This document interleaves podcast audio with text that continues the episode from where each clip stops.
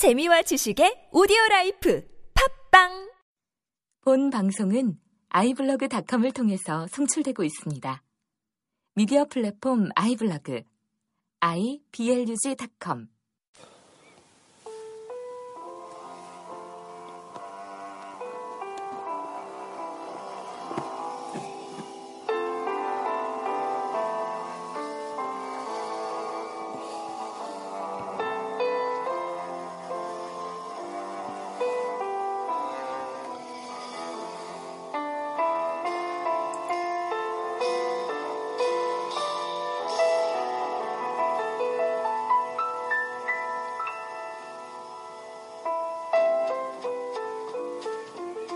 네, 안녕하세요.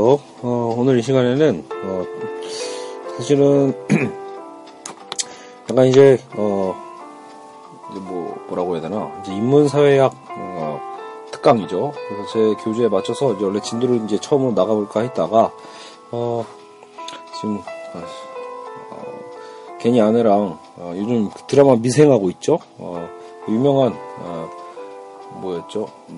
음, 웹툰이죠. 다음 웹툰. 어, 미생을 요즘 드라마로 하고 있는데, 저희 집에 TV가 없어요. 음, 근데, 아, 진짜 재밌거나 꼭 보고 싶은 거는 다운받아 보거든요. 그래서, 어, 물론 불법 다운로드입니다. 예. 어, 그래서 미생을 바로 다운받아서 오늘 보느라고 밤이 늦었네요, 벌써. 그래서 짧은 시간 내에 할 수 있는 거 뭐가 있을까 고민하다가, 아, 그래. 그동안 제가, 여러분 그래도 뭐, 뭐 다 엉망이긴 해도 어떤 철학 분야, 뭐 경제학 분야도 다뤄, 다뤄봤고 여러 가지 뭐 이제 군대 특집이나 여러 가지 어떤 걸 다뤘는데 이번 문학 쪽을 잘 안 했더라고요. 그래서 어, 이 시간에는 어, 카프카의 변신에 대한 얘기를 한번 해보도록 하겠습니다.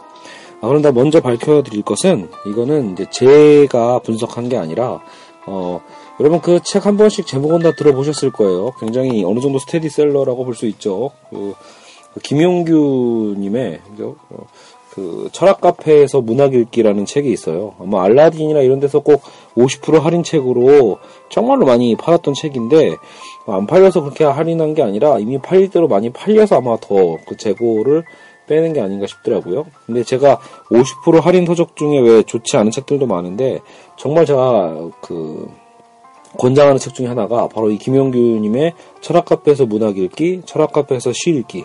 이 책들은 여러분 꼭 기회가 되시면 꼭 사다 읽으시기 바랍니다.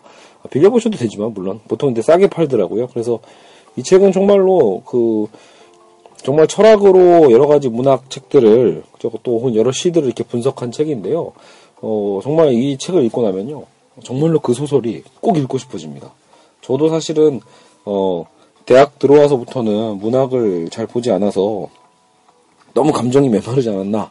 저 스스로도 이렇게 걱정을 할 때이 어, 책을 읽게 됐고 또 이 책을 통해서 또 몇 권의 책들을 찾아보게 됐거든요. 그래서 여러분께도 꼭 권장하는 책입니다. 그래서 지금 오늘 이 시간은 특히 인상적이었던 어, 카프카의 변신. 그래서 이 김영규 철학 카페에서 문학 읽기의 내용을 그 간추린 책 요약본이 있습니다. 너무 좋아서 몇 편들을 쭉 요약하고 제 블로그에도 올라가 놨거든요. 그래서 여러분 오늘 뭐그 뭐였죠 팟캐스트로 들어보시고 괜찮으신 분들은 뭐 제 블로그에서 어, 보셔도 될 것 같습니다.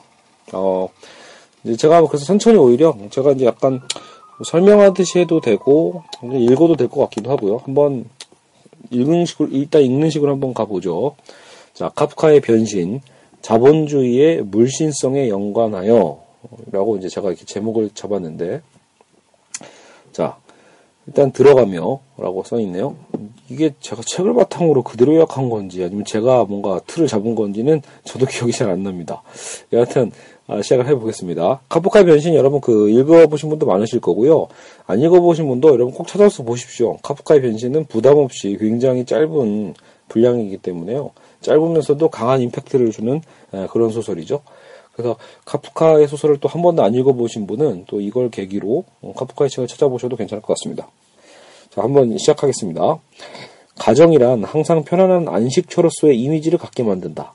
이러한 인식의 바탕에는 가정이란 곳이 사람의 어떠함, 즉 외모나 능력의 바탕을 두고 판단하는 것이 아니라 아, 아, 판단하는 것이 아니라 판단하는 곳이 아니죠. 가정이니까. 가정이라는 곳이 그 사람의 어, 떠함 즉 외모나 능력의 바탕을 두고 판단하는 곳이 아니라 자신의 존재 그 자체 있음으로 인정받고 사랑받는 장소이기 때문이다. 그래서 가정이란 항상 편안한 안식처의 이미지를 갖고 있다라는 거죠. 그래서 여러분 이제 이 카프카의 변신에 대해서 이제 이 김영규 씨가 결국은 제일 중요하게 본 분석의 틀이요. 바로 어떠함과 어떠어떠함과 있음 그 자체라는 이 표현입니다. 그래서 어 어떠어떠함이라는 것은 어떤 말 그대로 그 특성, 어떤 능력 이런 것들을 추구한다라면 있음 그 자체는 어떤 뭐 우리의 어떤 기능과 상관이 없죠. 우리의 존재 그 자체에 대한 얘기거든요. 근데 원래 가정의 역할은 있음 그 자체를 인정받는 장소인데 어떠어떠함에 대한 것으로 변화되고 있는 변질되고 있는 어떤 그 모습으로 어, 이 카프카의 변신을 분석하고 있습니다. 자, 그래서 여러분 가정은 어떤 곳이다? 무엇인가를 해내야 하고 보여줘야 하는 부담에서 벗어나는 곳. 존재 그 자체가 의미를 주는 곳이기 때문에 어, 곳이기에 가정은 언제나 사람들에게 안식의 의미를 줍니다. 그러나 모든 사람이 그렇게 생각하는 건 아닙니다. 나는 가정을 증오한다는 앙드레지드의 말이나 어, 가정은 안식처인과 동시에 감옥이라고 표현했던 해결의 표현처럼 모두가 가정을 그렇게 따스한 공간으로 인식하지는 않죠.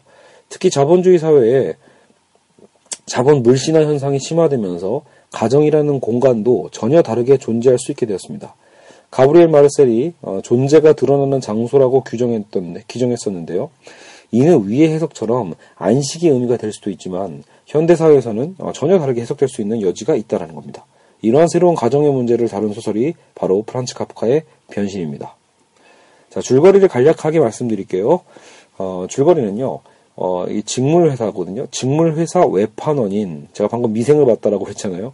여하튼 아 그래도 뭐 미생은 진짜 회사 생활 안 하는 저 같은 사람에게도 굉장히 큰 어떤 도전감과 또 아, 회사원들의 삶이 결코 그렇다고 해서 함부로 폄하되어서는 안 되겠구나. 그들의 땀, 땀, 땀이 아, 그렇다고 함부로 이렇게 어, 뭐 아까 인문학적 사회에서는 여러분 왜 기계, 기계처럼 일하는 어떤 이 회사원들의 삶에 대해서 너무나 쉽게 얘기하는 경향들이 있잖아요. 근데 그 미생을 보면 근데 그럼에도 불구하고 아, 저 노력과 저 땀들이 아 그래도 정말 쉽게 얘기할 수 있는 게 아니구나 쉽게 판단할 수 있는 게 아니고 나름대로 정말 의미 있는 땀들일 수 있겠구나라는 생각도 해보게 되더라고요. 뭐 여하간 지금 어쨌든 이 카프카의 변신에 맞춰서 줄거리를 말씀드려보자면 직물에서 외판원인 그레고르는 그레고르예요. 어, 주인공이요. 어느 날 아침에 일어나니 자신의 몸이 흉측한 곤충으로 변해 있음을 알게 됩니다. 마치 바퀴벌레처럼 모양이 변한 자신의 모습을 경악을 하게 되는데 여러분 생각해 보세요. 바퀴벌레인데 모양은 바퀴벌레인데 크기가 사람 몸만 해. 와 끔찍하죠. 생각만 해도요. 그러니까 그게 어느 날 자고 일어났더니 갑자기 자기가 바퀴벌레 몸으로 변한 거예요. 가족들 역시 변해버린 그레고르의 그 모습을 보면서 당연히 놀라고 슬퍼했겠죠. 무엇보다 그레고르가 집의 모든 경제 상황을 떠맡고 있었기 때문에 한편으로는 가족들에게는 절망적인 사건으로 다가옵니다. 그래서 처음엔 가족들이 이렇게 흉측해진 그레고르의 모습을 참아내고 돌보고 사랑해 주려고 합니다. 왜냐하면 언젠가 다시 원래의 모습으로 돌아오리라는 기대가 당연히 있었겠죠. 이게 어쨌든 뭐 마법이 됐건 어떤 무엇이 됐건 간에 어쨌든 금세 돌아올 거니 라고 생각해서 어쨌든 어, 그레고르 자신의 어떤 가족의 구성원으로서 받아들이는 거죠. 그러나 시간이 지나면서 아무런 변화가 없습니다. 결국 그러한 기대는 귀찮음으로 변하고 사랑은 증오로 변하기 시작합니다. 결국 가족들은요, 이 그레고르, 벌레로 변한 그레고르를 보면서 이제 저것 때문에라고 표현합니다. 그러니까 그레고르의 어떤 인격체가 아니라 이제 인격체가 탈각되고 그냥 벌레로서의 어떤 저것이 되는 거죠. 저것 때문에 살기 힘들다는 불평이 나오고 제거해야 한다는 소리까지 나오게 됩니다. 이러한 가족들의 변화의 이면에는 이제 더 이상 그레고르가 가정을 책임지는 든든한 존재가 아니기 때문인 겁니다. 그렇죠. 이제 가정을 책임졌던 그 기존의 그레고르의 모습은 상실되고 벌레가 됨으로써 아무것도 못하는 거죠. 바로 여기서 카부카의 어떻게 보면 의도가 있는 것 같아요. 그러니까 정말 인간으로서 인간의 그 어떠어떠함의 역할 자체를 다 박탈해버리는 장치로 갑자기 생뚱맞게 바퀴벌레로 변해버리는 그죠 이런 소재가 나온 것 같아요. 존재라는 그 자체가 의미가 있는 게 아니라 말 그대로 어떠함이 가족의 구성원의 판단 기준이었다는 게 적나라하게 드러나는 순간입니다. 쓸모가 없어진 그레고르는 가족들의 냉대와 폭력 속에서 고독하게 죽음을 맞이합니다. 흉측한 데다가 돈마저 벌 수 없는 그레고르는 이 가정에서 그리고 이 사회에서 더 이상 존재 이유가 사라져 버린 겁니다. 어, 소설의 마지막 장면인데요. 그레고르가 죽자 가족들은 그의 주검을 두고 신께 오히려 감사드리고 지난 시간의 악몽을 떨쳐내자며 교회로 어, 바깥으로 가는 거죠. 소풍을 나갑니다. 그 소풍을 나가는 장면이 마지막 장면이거든요. 그리고 섬찟한 묘사가 있죠. 그리고 그레고르의 그 여동생이 있는데요. 그레고르의 여동생이 어느새 매력적인 여성으로 성장하여 있었기 때문에 가족의 생계에 대한 기대는 그녀에게 맡길 수 있게 된 것에 감사하면서 그죠? 그러니까 말 그대로 여기서 그 아버지가요, 그죠? 그 벌써 이제 그레고르의 여동생이 굉장히 이제 매력적 여성으로 다 큰 성이 됐다는 것을 감지하게 되면서 뭐 결국 뭐겠어요. 이제 거기서 이제 암시적으로 드러나지만 아 이 딸아이를 잘 좋은 곳에 부잣집에 결혼시키면 굉장히 많은 지창금이나 이런 것들을 얻어낼 수 있게 되겠죠. 그래서 이제 기대치가 바로 어, 떻게 보면 그레고르에게 그레고르에서 딸로 넘어간 거라고 볼 수 있죠. 여하튼 가족들은 그레고르의 죽음 이후에 다 함께 소풍을 나가는 장면에서 이 소설이 끝이 납니다. 굉장히 짧은 소설이지만 굉장히 또 충격적인 소설이기도 하죠. 자, 그러면 여기서 이제 그 김영규님의 어떤 분석을 어, 같이 저희가 살펴보도록 하죠. 자, 그레고르는 평소에 자신의 어떤 그 힘에, 자신의 일에 염증을 느끼, 느끼고 있었습니다. 어, 매일 반복되는 힘든 작업뿐만이 아니라 불규칙한 식사, 휴식, 차가운 인간관계 속에서 지쳐가는 것이었죠. 여러분, 이건 사실 우리의 현실과 굉장히 닮아 있죠. 마음 같아서는 당장 그만두고 싶어도 자신이 책임지는 가정 때문에 그럴 수도 없는 형편이었다. 그렇죠. 이건 꼭 그레고르, 소년가장 같은 느낌인데, 사실은 뭐예요? 저처럼 이제 딸을 둔, 그죠? 모든 아빠들의 고민이기도 합니다. 그죠? 물론 맞벌이하는 모든 부부들의 고민일 수도 있겠죠. 그러던 어느 날에 자신의 몸이 괴물로 변했을 때 묘한 해방감도 느낄 수 있었던 겁니다. 사실 그 소설에 그런 장면이 잠깐 나오거든요. 처음에는 막 회사 출근 못하게 되고 막 그래서 불안해하다가도 처음으로 어떻게 보면 이렇게 일해서 해방되는 거죠. 그동안의 고달픔에서 해방되는 순간이기도 한 것이다. 자, 그러나 자신의 역할이 가장에서 어떻게 변하죠? 짐덩어리로 변하죠. 실질적 가장에서 이제 짐덩어리로 변해버리자, 즉, 이 가정 속에서의 판단 기준은 어떠어떠함이기에 그 어떠어떠함이 변할 경우 모든 것이 변한다는 기발한 구조를 가지고 있는 것이 바로 이 소설의 매력이기도 합니다. 실제로 인간이 곤충으로 변할 리는 없겠지만 카프카는 가정 속에서 그레고르의 어떠어떠함의 변화를 상징적으로 그려내고 있습니다. 가족의 부양자에서 가족의 착취자, 기생자로 역할의 변화가 이루어질 때 이미 가족 구성원으로서의 자격을 상실해 버리는 그 구조를 카프카가 그려낸 거죠. 결국 가장 아름다운 가족이라는 공간 자체도 이미 경제적인 관계에 토대를 두고 있으며 결코 자유로울 수 없는 것을 보여주고 있습니다. 실제로 현대 자본주의 사회를 살펴보면 카프카의 성찰이 얼마나 큰 메시지를 던져주고 있는지 알 수 있습니다. 보험금을 위해 가족을 살해하는 일들, 늙은 부모를 내다버리는 일들이 부지기수로 일어나고 있지 않습니까? 이미 자본주의의 물신화 현상을 통해 있음이라는 존재 그 자체를 중시하는 이 가정의 역할마저 깨어지고 있다라는 거죠. 이 지점에서 자본주의와 인간 소외라는 관계를 찾아낼 수 있습니다. 자본주의의 본질을 개인의 이기심과 체계적인 이윤 추구의 정당화라고 정리할 수 있을 겁니다. 인류 역사 속에서 이기심은 늘 지탄의 대상이었고 돈을 밝히는 것은 속물로 취급받았었는데 정작 오늘날의 자본주의는 이 돈에게 빛을 비춰주고 최고의 자리에 올려놓을 수 있었다는 거죠. 현대 사회의 윤리라는 건 그리고 최고선이라는 건 바로 돈을 벌고 더욱더 많이 버는 것에 있지 않은가에 대한 부분이겠죠. 인간은 돈을 수단으로 여기는 게 아니라 인간 자체가 돈을 벌기 위한 수단으로 종속화되어 가는 것입니다.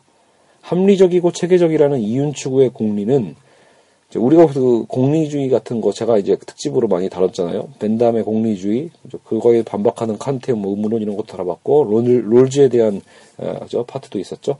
여하튼 합리적이고 체계적이라는 그런 이윤 추구의 공리는 사회적, 도덕적, 예술적, 종교적 가치까지도 모두 경제적 가치로 환원시켜 버린다는 거죠. 환산하는 거죠. 칼 마르크스가 여기서 등장합니다. 칼 마르크스는 이러한 자본의 무서움을 공산, 공산당 선언에서 다음과 같이 제시하고 있습니다. 자, 칼 막스의 공산당 선, 공산, 발음이 어렵네요. 공산당 선언에 이런 표현이 있네요. 좀 긴, 긴데 읽어드리겠습니다. 부르주아는 역사상 가장 혁명, 혁명적인 일을 수행했다. 부르주아는 적나라한 이해관계, 냉정한 현금 계산 외에는 그 어느 것도 남겨두지 않았다. 또한 종교적 열광과 기사도의 열광, 속물적 감상주의 등의 성스러운 황홀경을 이해타산이라는 얼음장같이 차가운 물속에 내동댕이 쳐버렸다. 인격의 가치를 교환의 가치로 해소시켜버렸고 스스로의 힘으로 쟁취했던 무수한 자유를 그 어떤 것으로부터도 방해받지 않는 단 하나의 상업적 자유로 바꿔버렸다. 한마디로 말하자면 부르주아지는 종교와 정치라는 환상의 장막으로 가려진 착취를 공공연하고 파렴치하고 노골적이며 직접적이고 가혹한 착취로 바꿔놓은 것이다. 부르주아지는 지금까지 존경스럽고 경외스러운 마음으로 보아오던 모든 직업에서도 신성한 후광을 걷어버렸다. 의사도 법률가도 성직자도 시인도 학자도 그들이 고용하는 임금 노동자로 바꿔버렸다. 부르주아지는 가족관계 위에 드리워진 그 감동적인 감상의 포장을 찢어버리고 그것을 순전히 금전관계로 만들어버렸다. 이렇게 얘기하고 있습니다. 자, 이러한 자본의 양상을 통해서 결국 카프카가 그렸던 이 변신의 그레고르 가족의 냉정하고 잔인한 행동의 원인을 우리는 찾을 수 있게 됩니다. 가족이라는 감상의 포장은 찢어지고 순전한 금전관계로 환원되어 버린 현대 사회의 가정의 현대 사회 가정 어떤 현대 사회의 그 가정들이죠. 전형적인 모습이기도 한 것이다라는 거죠. 그렇다면 인간으로서의 어떤 주체, 가족으로서의 본래의 모습을 어떻게 회복 회복해야 하는 것일까? 자, 마르셀은 모든 인간다움이 가정에서 시작된다고 주장합니다. 사랑의 공동체, 아, 가정에서만 나라는 존재가 드러나는 것이라는 거죠. 아무리 자본이 많다고 하여도 홀로 지낸다면 아무런 의미가 없다. 공동 존재를 통해서만 존재는 존재할 수 있다. 나의 존재를 인정해주는 너, 너의 존재를 인정해주는 나처럼 우리라고 부를 수 있는 상호 주체적 관계야말로 존재의 의미와 가치를 드러낼 수 있는 것이다. 그죠? 따라서 마르셀은 그 가정이 나라 나라는 주관적 개념보다 앞서서 존재하는 거고요. 존재의 힘이며 긍지의 산실이라고 이렇게 주장을 합니다. 가정을 통해 함께 있다는 인식을 통해 공간적 확장을 깨닫고요. 부모의 사랑을 통해 나도 나의 아이들에게 사랑을 주는 것처럼 시간적 확장도 깨닫게 되는 것이다. 이렇게 얘기하죠. 여기에 인간은 인간으로 사는 길을 그래서 찾아가게 되는 겁니다. 그러니까 가정의 역할이 원래 그렇다라는 거죠. 함께 있음으로써 공간적 확장을 깨닫고요. 또 이 부모의 내린 사랑이죠. 사랑을 통해서 나도 다시 그 후에 나의 아이들에게 사랑을 줌으로써 이 시간적인 확장도 깨닫게 되는 것. 자, 여기서 다시 처음의 논의로 돌아오게 됩니다. 결국 인간의 가치는 가정 속에 있음이라는 존재 그 자체가 의미로 다가오는 게 인간의 가치라는 거죠. 따라서 자본의 물신성을 통해 존재 자체가 어떤 그 당위성으로 어떠어떠함 이런 것처럼 어떤 당위성으로 역할이 바뀌게 될 때 이 시대의 이 사회는 인간담이라는 실체를 잃어버리게 된다라고 하면서 분석편을 마치고 있습니다. 결국 여러분 어, 이미 그렇게 변해버린 시대이기도 하죠. 우리는 그런 시대를 살아가고 있고 어, 이미 카프카도 어, 수십 년 전에 이미 바로 이런 자본주의 특성을 정확하게 포착해내고 있다고 볼 수 있습니다. 과연 오늘날 사회는 그때 이 시대보다 더 무엇이 얼마나 극단화되고 더 문제가 됐는지 우리 스스로 어, 돌아볼 필요가 있다고 생각합니다. 오늘날 저도 학생들을 가르치지만 어, 제가 한번 그때 그런 분석을 한 적이 있었죠. 아바타 놀이라고 해서 오늘날 학생들을 보면 이게 일종의 무조건 그냥 사랑으로서 무조건적으로 어, 그 부모가 내리 사랑으로 아이에게 사랑을 주는 게 아니라 마치 무언가 대가를 원하는 듯이 혹은 마치 뭐예요? 무의식적으로 만나마 자신이 이루지 못했던 꿈을 아이에게 전가시킴으로써 아이가 나의 꿈을 이뤄주는 자로서 아바타로서의 어떤 그런 투자의 개념으로 오히려 아이들을 교육시키고 있는 것은 아닌지 여기 그, 런 저런 문제들을 제가 한번 살펴봤던 적이 있습니다. 그리고 그것처럼 오늘날의 가장 인간을 인간답게 만들어줄 수 있는 가장 기본적인 최초의 집단인 어떻게 보면 공동체인 이 가정이 무너졌다라는 점 이게 이게 가장 큰 이런 어떤 자본주의 어떤 이 공습에 너무나 쉽게 무너지게 된 토대가 아닐까 그죠 그 원인이 아닐까 생각이 됩니다. 네, 어쨌든 오늘 짧은 시간이었지만 이렇게 카프카의 변신에 대해서 다시 한번 강조합니다. 제 분석이 아닙니다. 김현기님의 철학 카페에서 문학 읽기를 통해서 간추린 내용으로 어, 정리해 봤습니다. 네, 어쨌든 그 다음 시간에 또 시간 될 때요. 어, 또 여러 가지 좋은 그 파트들도 있거든요. 그래서 다른 책들도 한번 어, 시간 날 때마다 가끔씩 이렇게 어, 특집으로 어, 올려보도록 하겠습니다. 여러분 그러면 어, 다음 편에 또 다른 모습으로 다시 만나겠습니다. 네, 청취해 주셔서 감사합니다.